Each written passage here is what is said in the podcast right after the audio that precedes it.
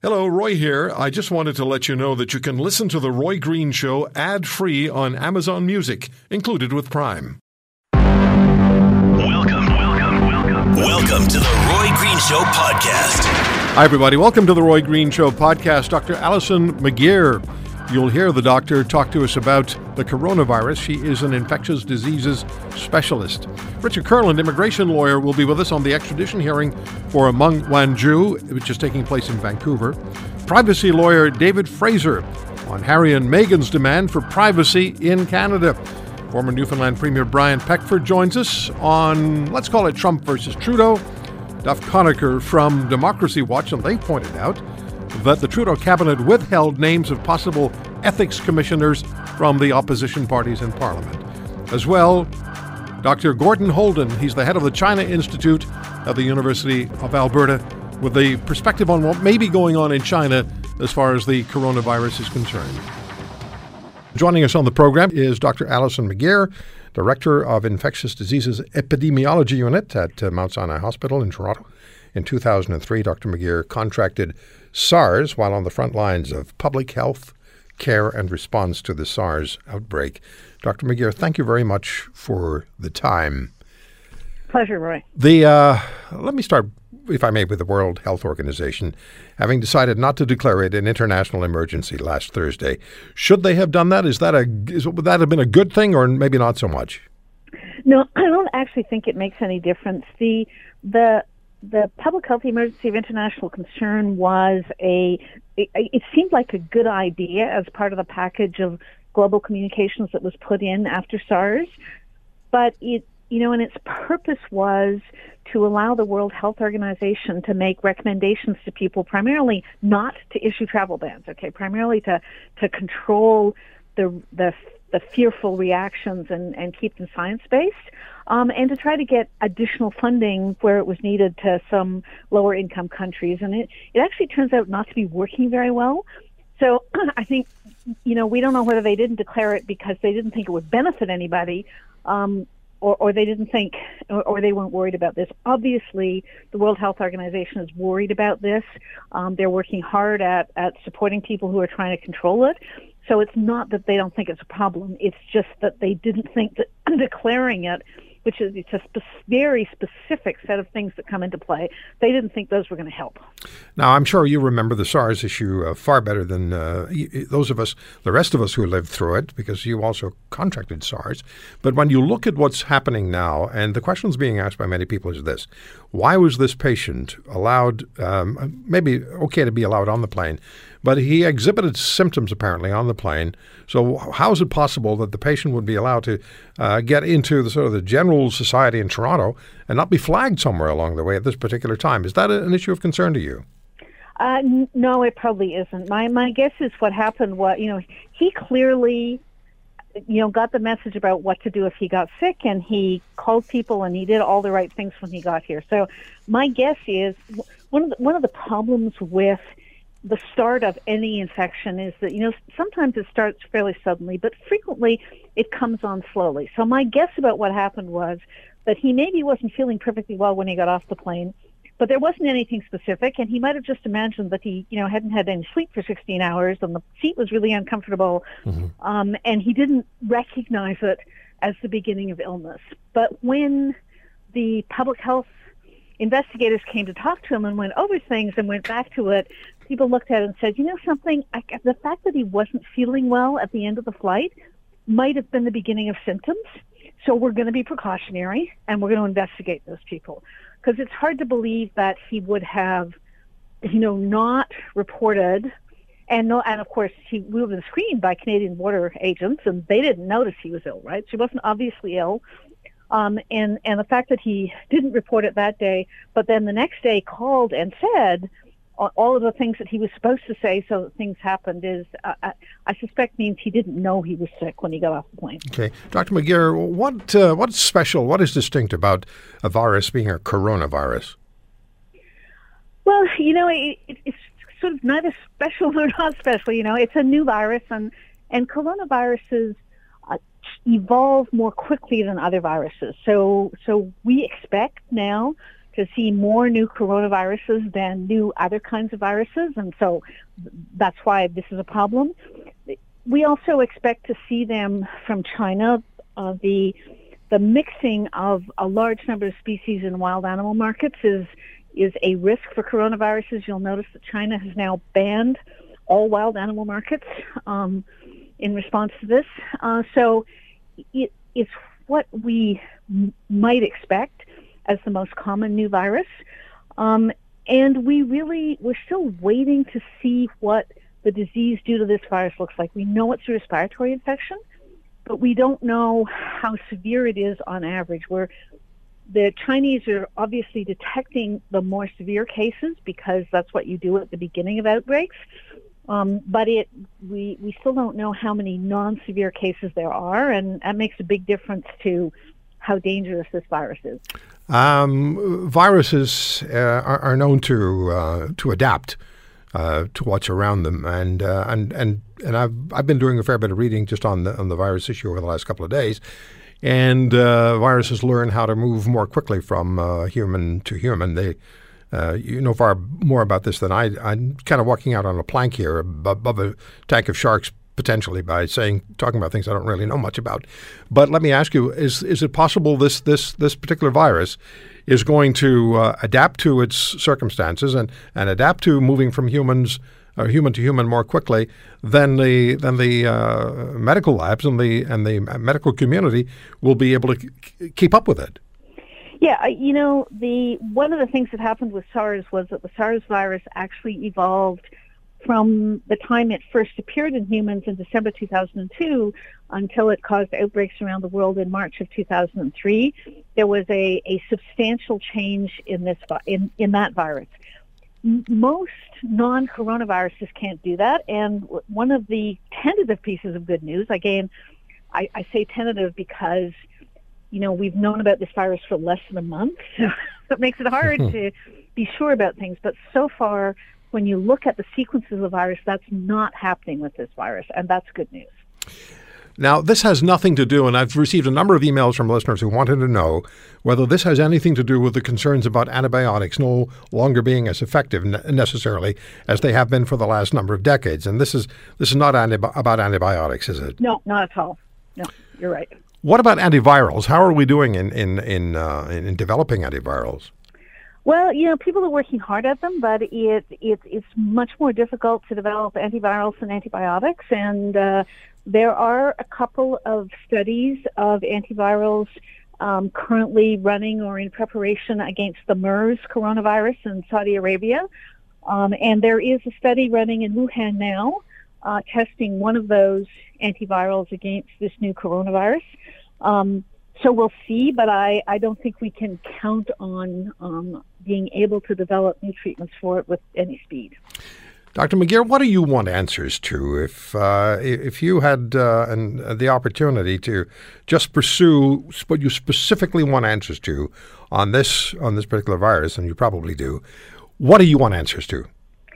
Well, you know, so the, the most important answer that we need at the moment is can you control the spread of this virus with public health measures? Um, the Chinese are doing their very best to do that and and all of us as a global community are now working with them, albeit on a much smaller scale, to deal with patients who might come into our country and to make sure that it doesn't spread within our countries. Uh, and there's a there's a list of viral characteristics that make it possible to control and not possible to control, and we just don't have that data yet. So everybody's working really hard on control. Um, but the, the key question is, is it going to work or not? So that's the first question. Second question is, um, how severe is the illness? Again, we come back to it's really hard to judge at the beginning of an epidemic because there are so many reasons why people do or do not get tested, and there's limits to how many tests you can do. So we don't at the moment really have a good idea of how severe this virus is, and that of course makes a big difference to, everybody.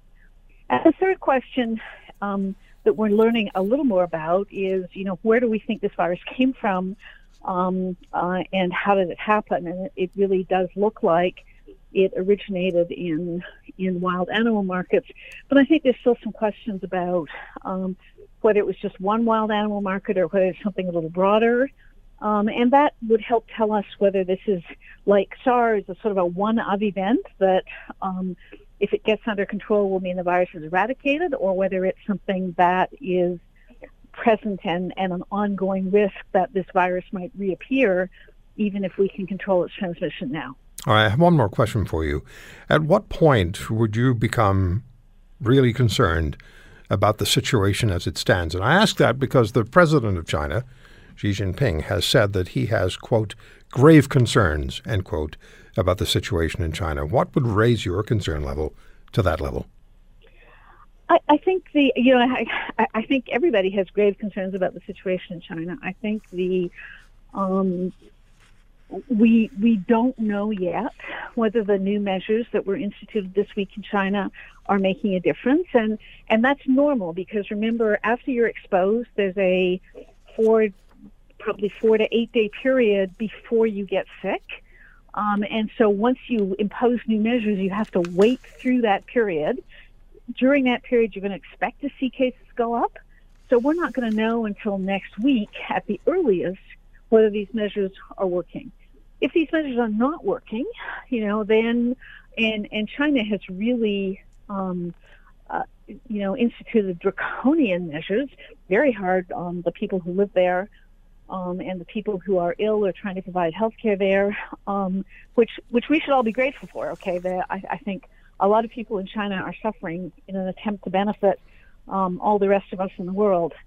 If that transmission cannot be controlled, then you know this will be a new human virus, and we're going to have to learn to live with it, which we can definitely do.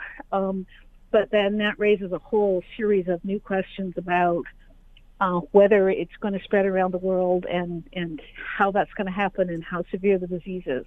The moment we're really just all waiting um, and hoping that these new measures in China will control the transmission. Dr. McGeer, thank you so much for the time. Greatly appreciated. Pleasure to talk to you. Thank Bye. you. Dr. Alison McGeer, the Director of Infectious Diseases Epidemiology at the unit at uh, Mount Sinai Hospital in Toronto.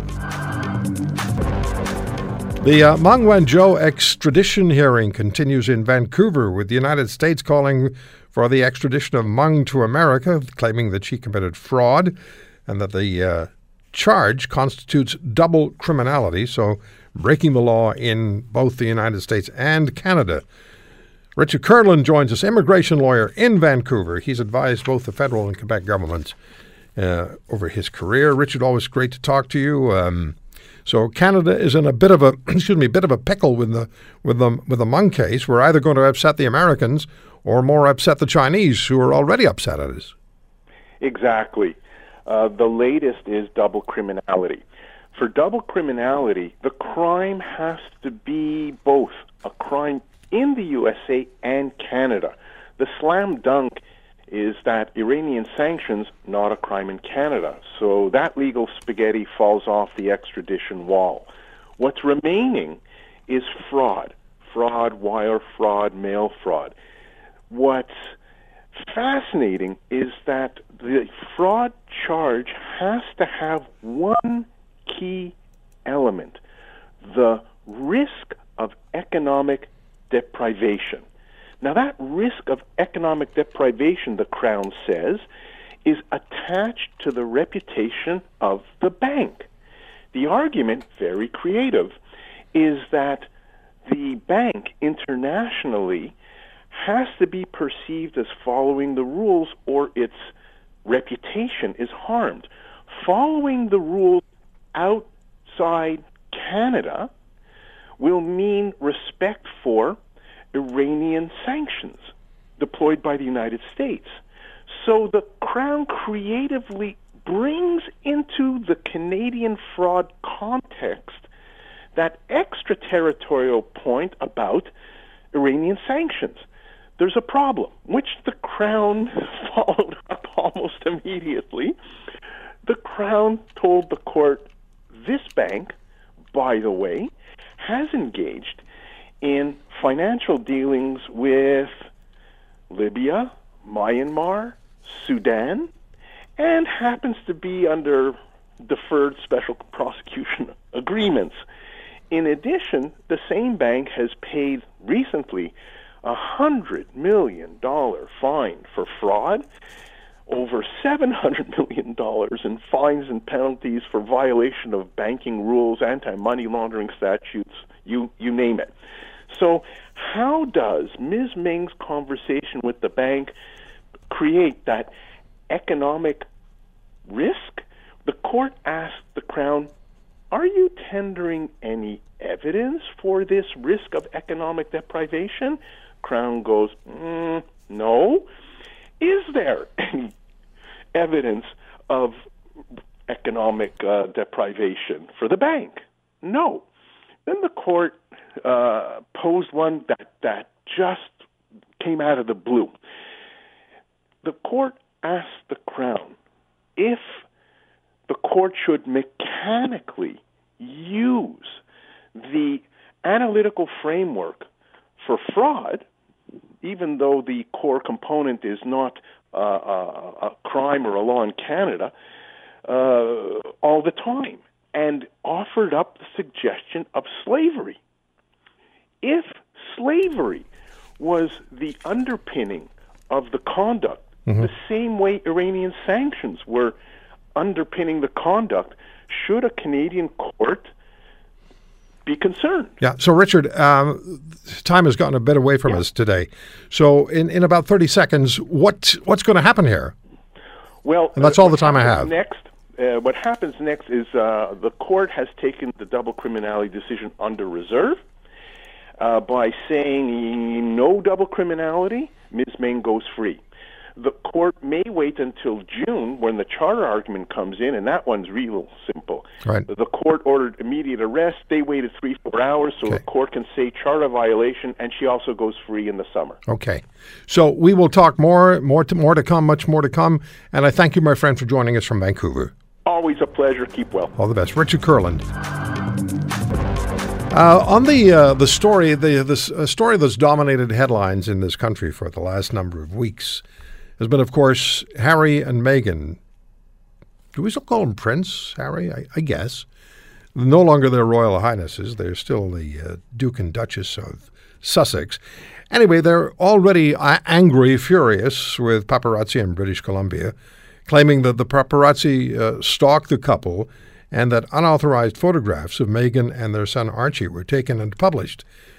So the question becomes what privacy rights do Harry and Meghan have under Canadian law? And what privacy is possible in a world filled with closed circuit TV cameras? And uh, where your mobile phone tracks your movements 24 7. As soon as you turn it on, it, it tracks you. Uh, and I s- tweeted earlier today, and this is a question that I'm going to put out there, and it's simply this if you're standing on a street corner and you're shouting at people, look at me, if they then look at you, you don't really have much to complain about. I think David Fraser is going to probably take exception with what I just said.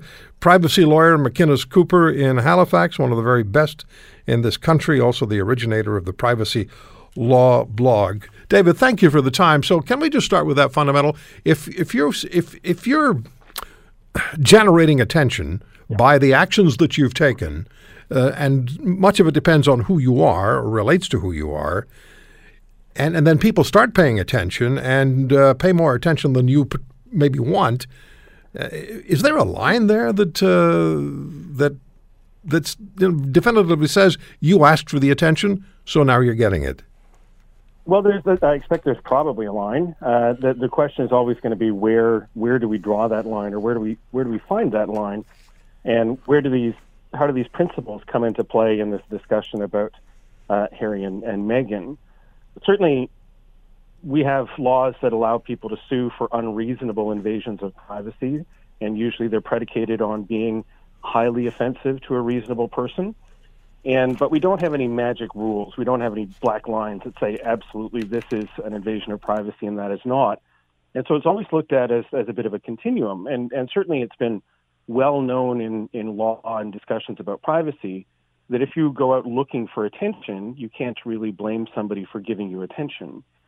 And it, it finds itself in U.S. defamation law pretty strongly. Of public figures have much less protection than others. The, the, notion being again that you've voluntarily stepped into this virtual spotlight, uh, and you can't then complain about what happens within that spotlight.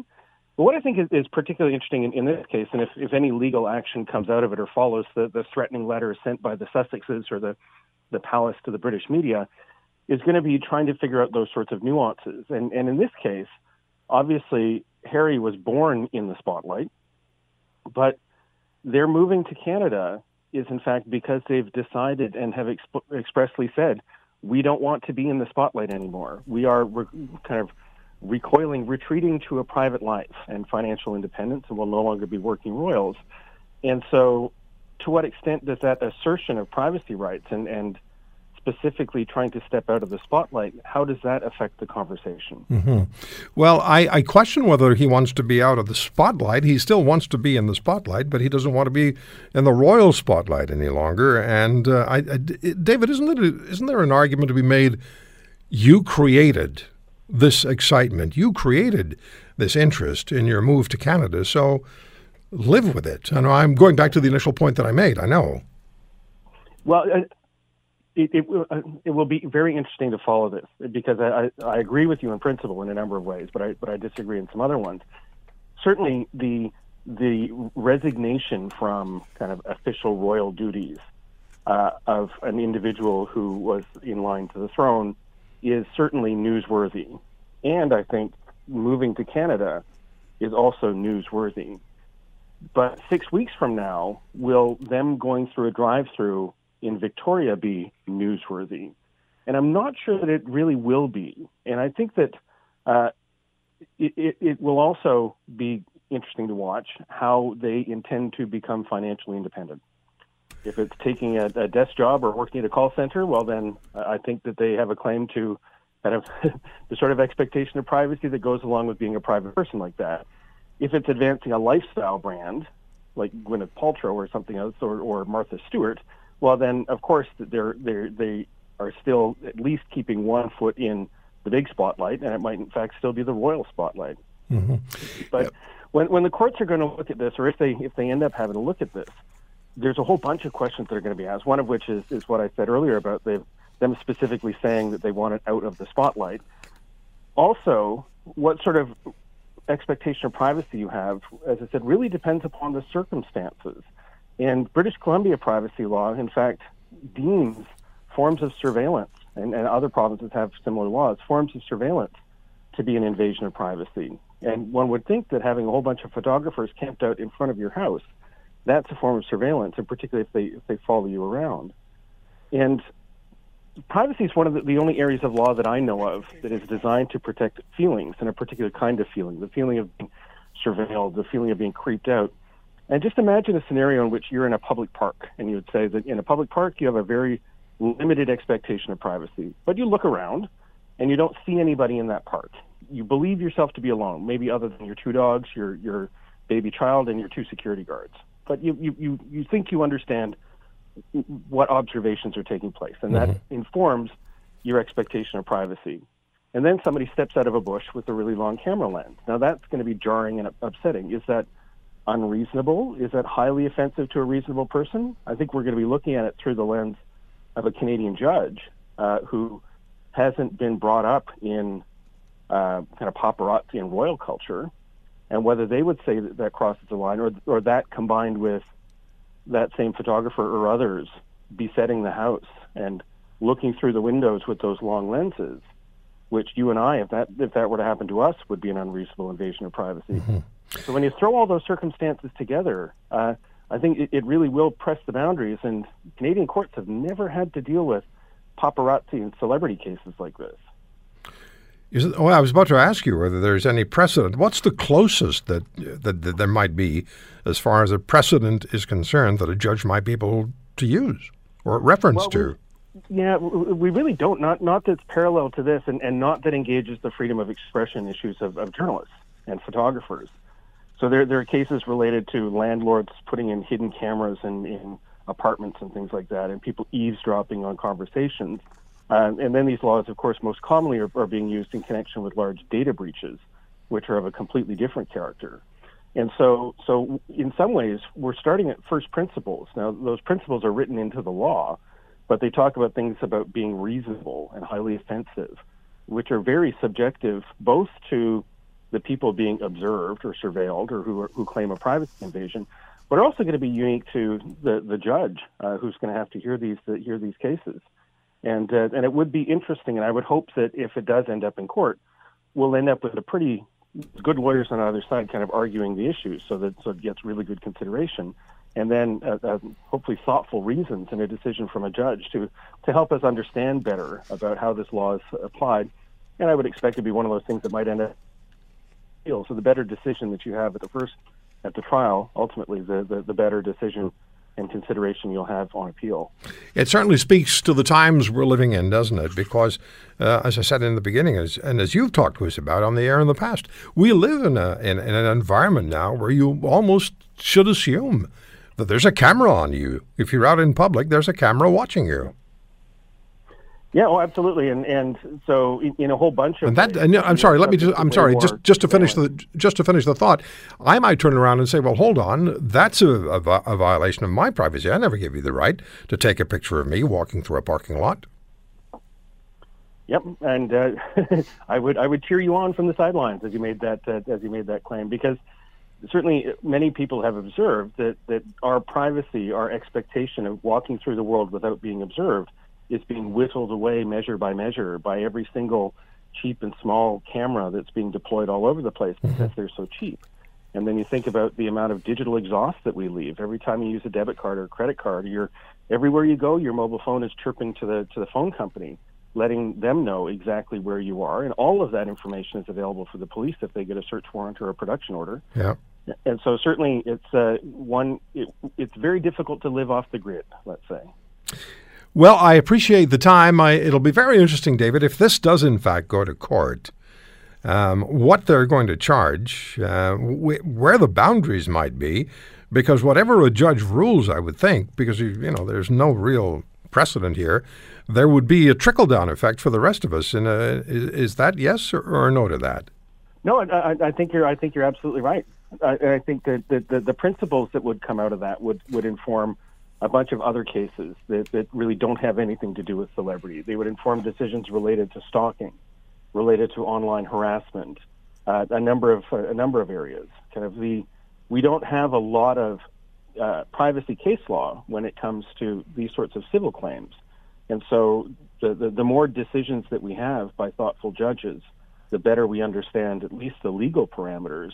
Uh, and I, I, think that it's important also that, that individuals and, and uh, folks like yourself uh, engage in and foster conversations about this, about how, how is this a Canadian value? Is this a pan Canadian value? Mm-hmm. Quebec privacy laws are much stricter when it comes to these sorts of things, much greater recognition that even if you're a public figure, you have a right to a private okay. life. Well, we will uh, we'll keep an eye on this one most uh, definitely because it does have an effect on each and every one of us. Plus, it's a fascinating story. And again, I'm going to go back to the point that I made earlier. If, if you're if you're on a street corner uh, yelling, "Look at me, look at me," and if I look at you, then you run to the police and say he's invading my privacy, then I'm going to have something to say about that. David, always great. Thank, Thank you much. Anytime. All the best.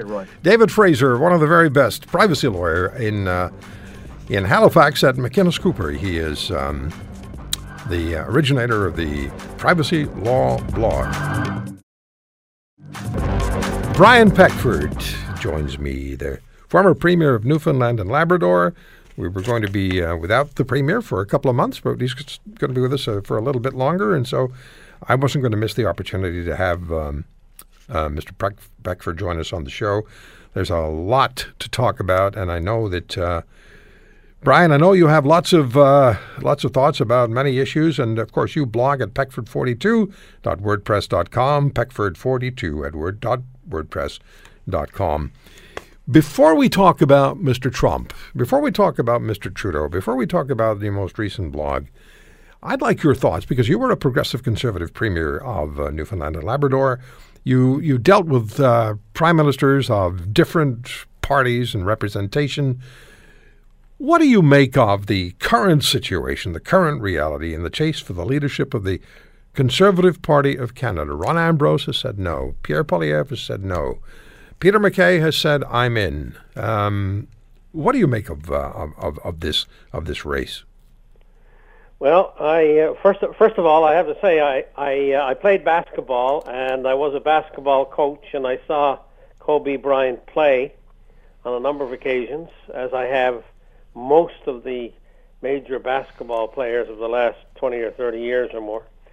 And uh, like you, I'm pretty shocked about what has happened, and uh, it's pretty hard stuff to uh, to digest and to process. Um, um, you know, in the in the middle of a pro football game on now, a basketball game coming on later this afternoon, and uh, you know it's uh, and the man the man was so well known um, and it was so talented that um, yeah, I, I got to just uh, comment a little on that.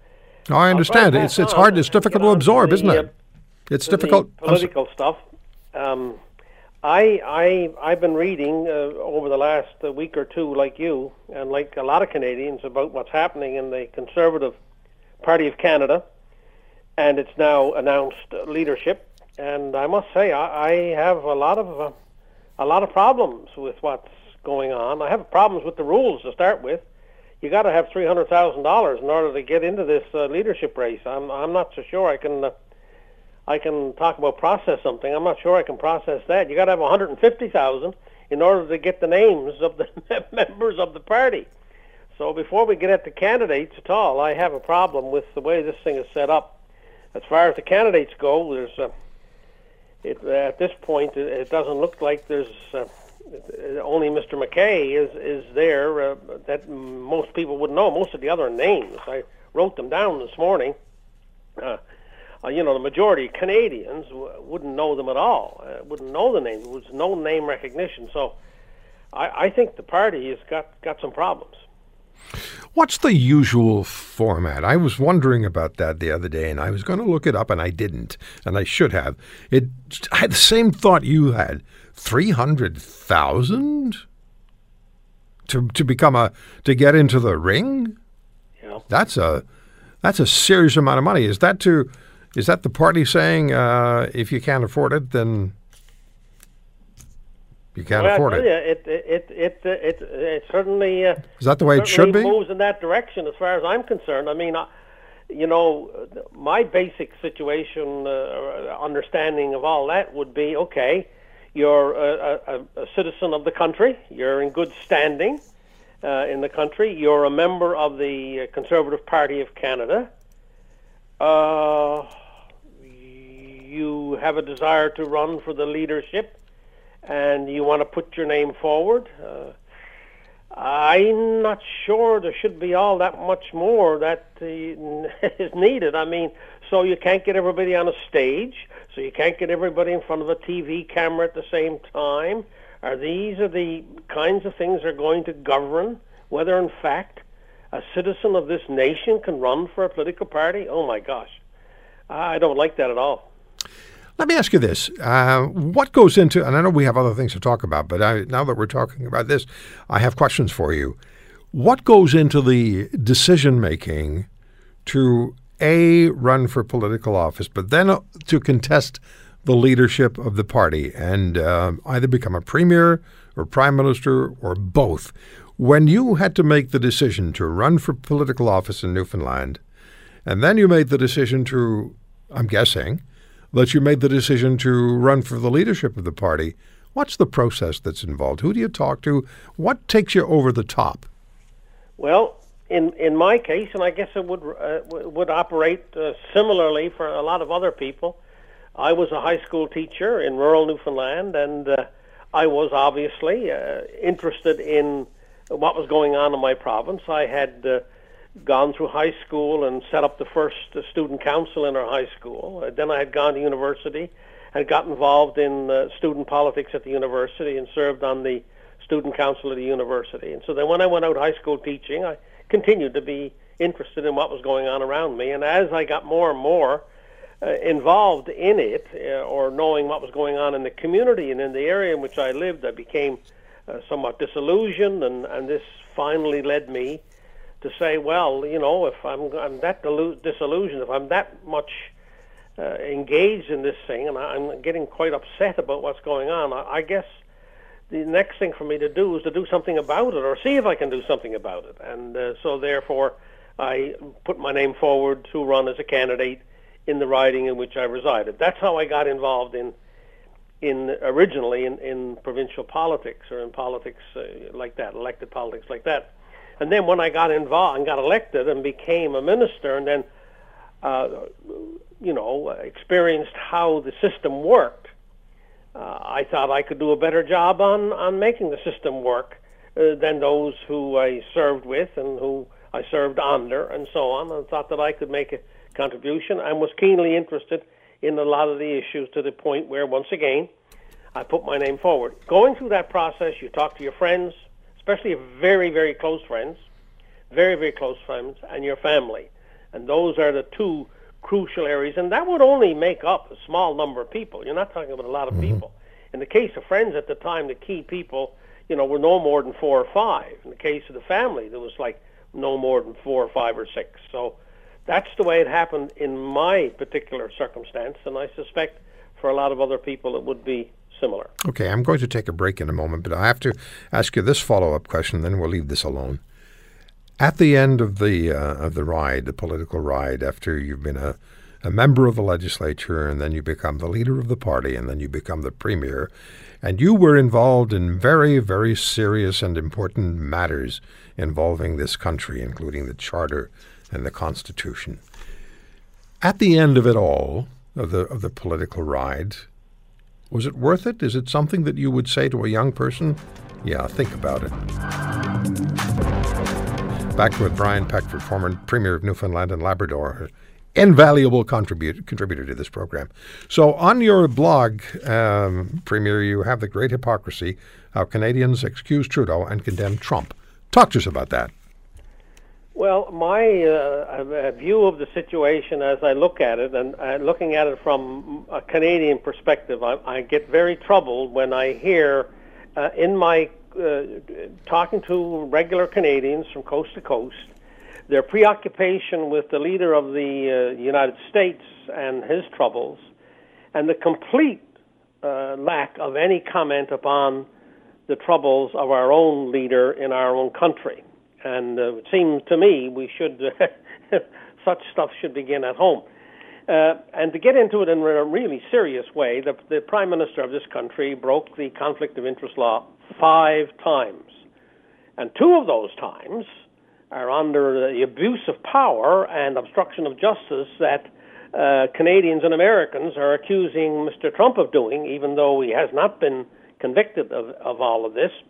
In Canada, our Prime Minister has a third party ethics commissioner established by Parliament has reviewed the cases of Mr. Trudeau and found him guilty five times of breaking the law of this nation, and yet there is no penalty. In the United States, if in fact uh, Mr. Uh, Trump is impeached by the Senate and found guilty, then he loses his job. He's gone. He's out of the, out of the presidency altogether.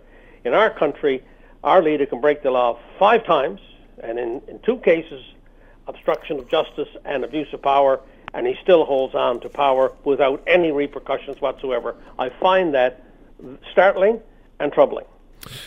And you know, it is uh, it is troubling, particularly when you when we know that the ethics commissioner, the parliamentary ethics commissioner Mario Dion, convicted Mr. Trudeau of the ethics violations, and now we know through Democracy Watch that there were other potential ethics commissioners, and Trudeau and his cabinet kept those names. And I've seen the emails, uh, and they're on the Democracy Watch website.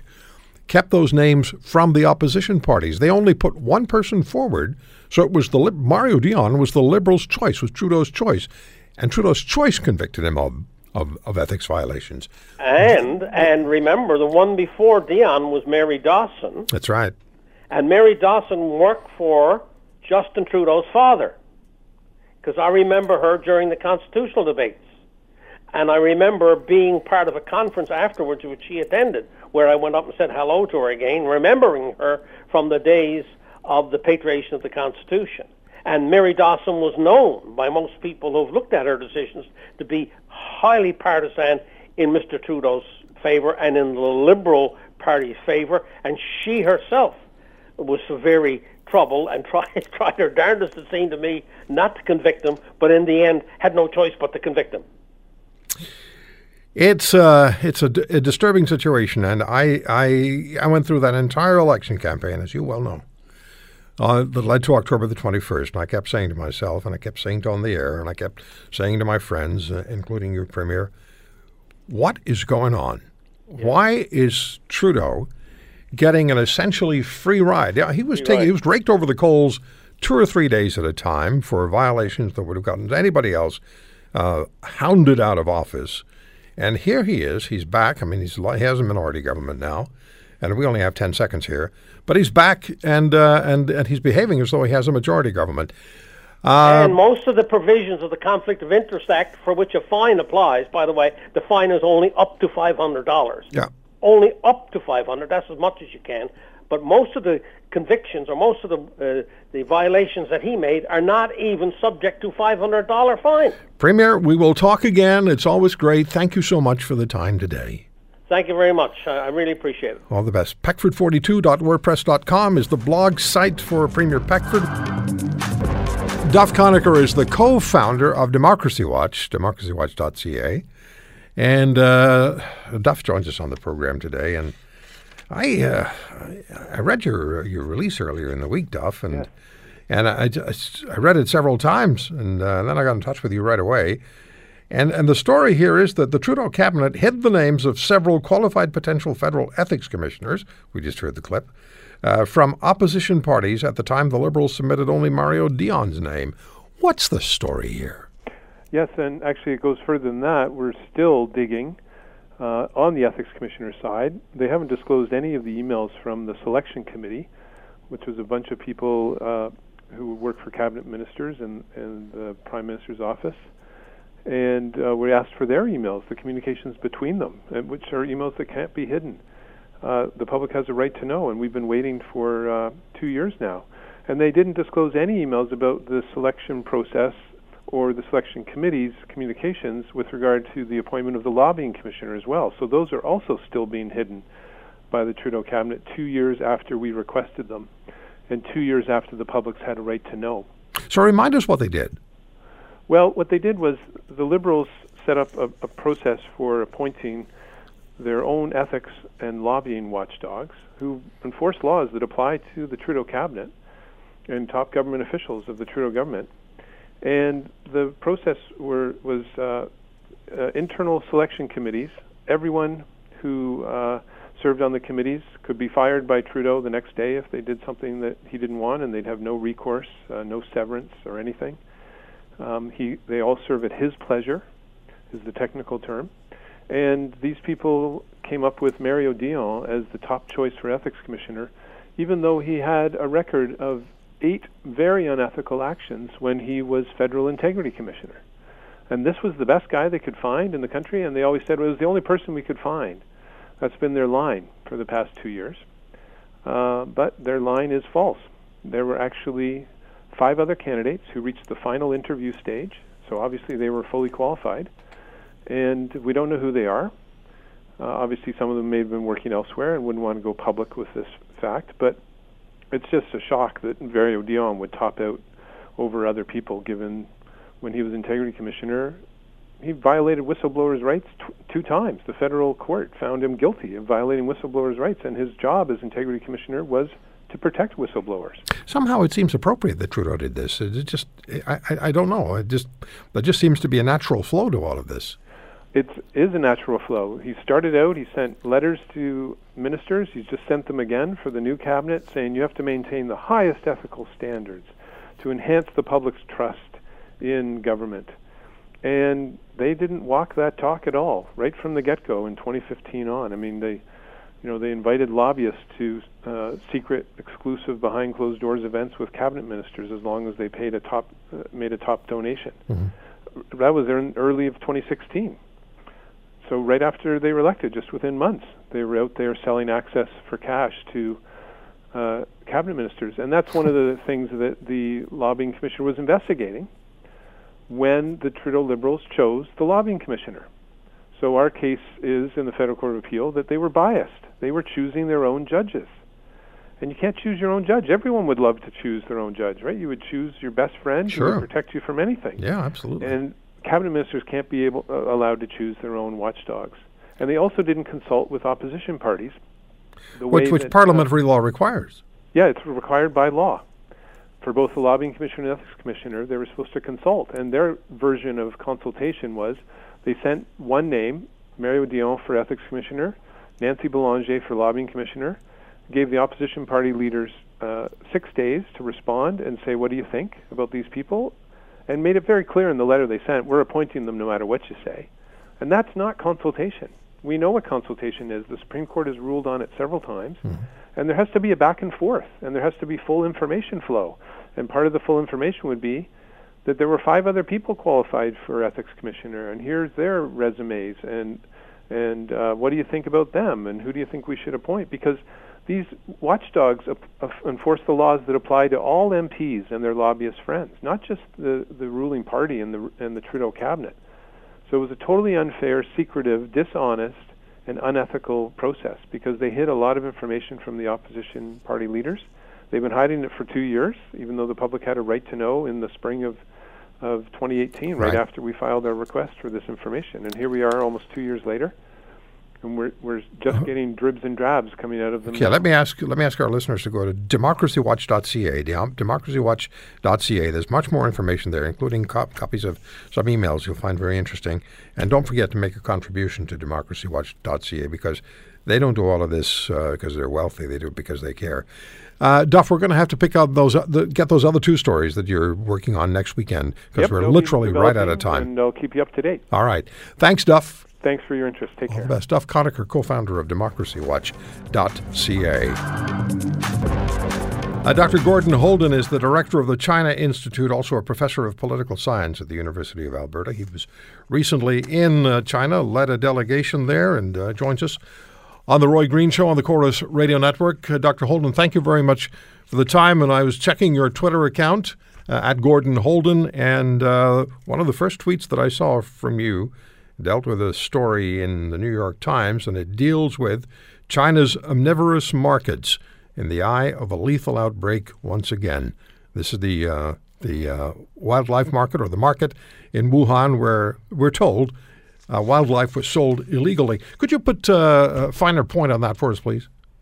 Sure.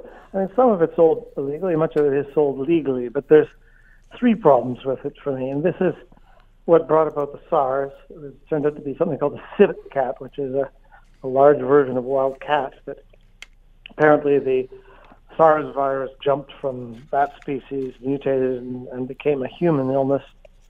That appears to have been what happened here.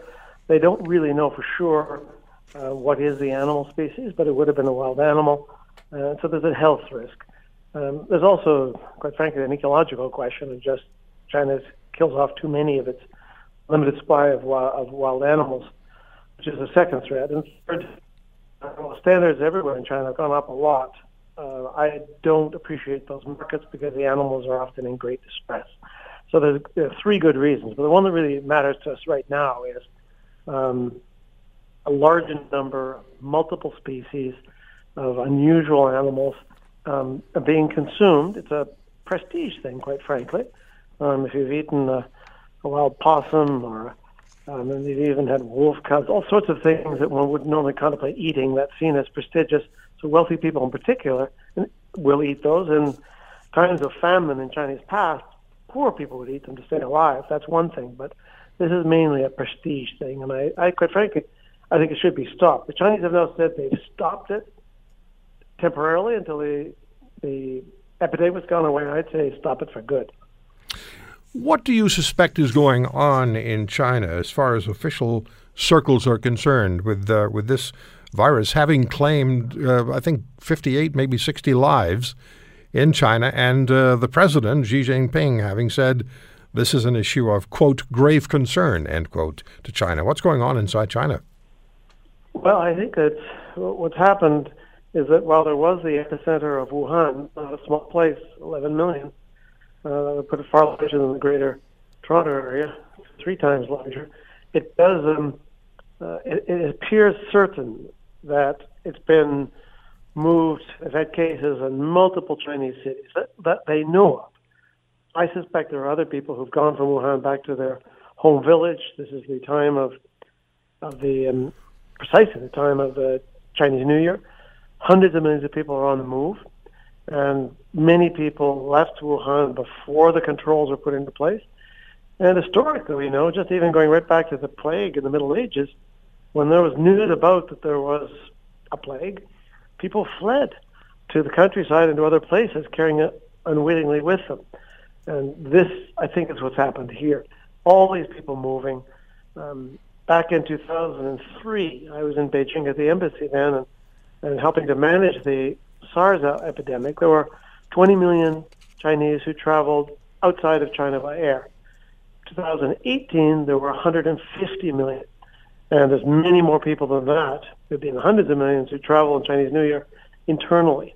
They're probably in the range of three or four hundred million people. So all that stampede of movement tells me that if you've got a virus which takes a while to uh, for symptoms to be exhibited, it's probably in most large Chinese cities, although I'm certain not as intensely as in Wuhan. How uh, how efficient, how effective, or maybe I should go back to the word efficient, is China's healthcare system? It's come a long way. They got a real bruising in 2003 during SARS. The, the government had been lying to the people. Uh, the health minister and a political appointee. They fired him and brought in a real scientist who wasn't even a party member. And they don't usually do that. They've got some great scientists and some very good hospitals. But you start getting the numbers, say in Wuhan, it's going to overwhelm whatever they've got. I mean, if you had the density of outbreak they have in Wuhan here, um, our hospitals would be packed as well. Doctors are exhausted, some have gotten sick. Um, many people will come in with things that may just be common flu, a cold, uh, but it's not always easy to tell. You have to do testing. Uh, so I think they, in Wuhan, I think they're overwhelmed. Um, they're building new facilities at an unbelievable speed, but elsewhere, I suspect they're they're absolutely crammed as well. So it's a question of capacity, really. We have about a, a minute left. Um, what would you say to Canadians who are perhaps thinking of traveling to China at this time? Well, I, I, again, I, you know, I've said one shouldn't put off travel to China if you have a good reason to go. This wouldn't be my favorite time to go. I'd be tempted to say, unless it's truly urgent, to wait a few weeks. These epidemics have a time frame which isn't necessarily, it's usually measured in weeks, maybe a couple months. I would say put your travel off if you can. Uh, if you do go, have scrupulous hygiene and buy some masks. The problem is it's not it's easier said than done. Most masks, even in Canada, have been swept up mm-hmm. by individuals who are concerned who are traveling. So I would say maybe this is the time, and that's not the official advice of the Department of Foreign Affairs. And I almost always say follow their advice. In this instance, I would say postpone non-essential travel. That's okay. my personal view. Professor Houlden, thank you so much for the time. Uh, you came on uh, very quickly after I asked you a little while ago. So appreciate the perspective and the time. Thank you. You're very kind. Thank you. All the best. Professor uh, Gordon Houlden from the University of Alberta, the director of the China Institute and a professor of political science, understands China extremely well, has spent quite a bit of time there and was there recently. You know, every once in a while, I'll hear something in my headphones while I'm on the air someone will say something to me, and normally you don't interrupt when someone's speaking. So it's of significance when uh, the studio lets me know something is happening while I'm speaking about something else. And I got one of those interruptions uh, about half an hour ago, about 40 minutes ago. And uh, the message was Kobe Bryant died in a helicopter crash and just about took my breath away. Uh, 41 years of age, NBA superstar. You've seen him uh, play against the Raptors. You've seen him, of course, uh, in Los Angeles for, for years. The um, uh, this is one of the absolute great favorites. Words escape me. I'm I'm just absolutely in shock here. Uh, Greg Brady joins us, sports longtime sports broadcaster in Toronto, also with our Corus radio station AM 640. Greg, it is one of those moments where you, you say, 41 years of age, everything that he's achieved, such a tremendous player. How could this happen? How could this be? Absolutely, Roy. Yeah, there's so many complexities also to the Kobe story, given the chapters he went through. Uh, never played college basketball right out of high school. wasn't a you know uh, wasn't a prodigy like LeBron James was. So a lot of his success, uh, you know, being picked near the bottom of the top ten, he was still going to be projected to be a good player. And then of course the and I'm putting it mildly, um, I'm underselling it, the legal trouble with a, a sexual assault and rape allegation. He was fighting in a courtroom, um, guilty or innocent, for for his very freedom, let alone staying an NBA player, um, resuscitated his image after that case was uh, tra- charges were dropped and that case was settled out of court. And, and he kept his marriage together. The, you're right. There's so many layers of complexity. He had just gotten into the concept of maybe owning an NBA team someday. He was still very much on the scene and only retired for the last few years. Um, and uh, you might have spotted this, but just in case, uh, just in case you hadn't, TMZ is reporting that his oldest daughter, who's 13 years old, who they called Gigi, uh, of his four daughters, was on that plane. Um, oh no! That's an initial report, but TMZ had this one first, had it accurate. Uh, they may have this one accurate as well. So it just that'll leave you more speechless. It leaves me kind of yeah. speechless, um, and it compounds the the utter tragedy that this is to uh, to a family, but also to a sporting icon. And, and to a league, uh, and, and, you know, mm-hmm. Kobe Bryant has had his supporters and his detractors, but nobody can argue that he was just an amazing, amazing athlete and a great basketball player, and brought a lot of success uh, to Los Angeles, to the Lakers, and to the NBA. Well, I, I think you hit on something there. The success of the league, which is never guaranteed. Um, you know, I think we've seen the NFL go through peaks and valleys of popularity. Uh, the NHL, you know, fights to get on that on that relevancy in the, on the sports scene because we have more channels now. We have more sports accessible to us. This isn't 30 years ago. Look at the struggles the CFL has to get on people's radar that it never had uh, 30 years ago. So you hit on something. Michael Jordan retired, Roy, end of uh, the 98 season, and the Bulls had won another three straight titles. But when he walked away and Scottie Pippen played somewhere else, we all wondered, well, who are the next superstars? Well, it was Kobe Bryant uh, teaming up with Shaquille O'Neal in L.A., and you were kind of either for them or against them. Kobe won five NBA titles um, and won two of them without Shaq beside him, but – they really, along with LeBron James and along with a few other players subsequently, right, the Steph Currys of the world, um, all the Golden State players, and, and now we have also Kawhi Leonard, I think, in that mix. We said, who are the superstars going to be? Who are people going to gravitate mm-hmm. to? And you're never quite sure because we'd all say, well, there's not going to be another Wayne Gretzky, right? And then and and Mario Lemieux, and then then Sidney Crosby's come along, and Connor McDavid's come along, and, and leagues move on. But the league wasn't sure how popular it could remain after 1998 when Michael retired. And to your point, Roy, it's it's more popular than ever, and it's it's got more TV rights than ever, and it's got more people globally uh, watching. The, I mean, look, two players, including the Raptors' Pascal Siakam, are named to the Eastern Conference All-Star team, and they're from Cameroon. Like that was an unthinkable concept, unthinkable 20 years ago. And Kobe increasing the brand of basketball globally is a big reason that, that those things are possible now. And and you know, for those of us, uh, when we get to a certain age, we may even be older than the than the retired players, but they become icons not only for the sport but in our lives. We identify certain times in our lives with what these athletes have accomplished, or uh, you know, an NBA championship, or if you will, an NHL, a Stanley Cup championship. It it coincides with a moment in our lives, and the uh, and, and the players who made that happen remain iconic in our own personal life's experience.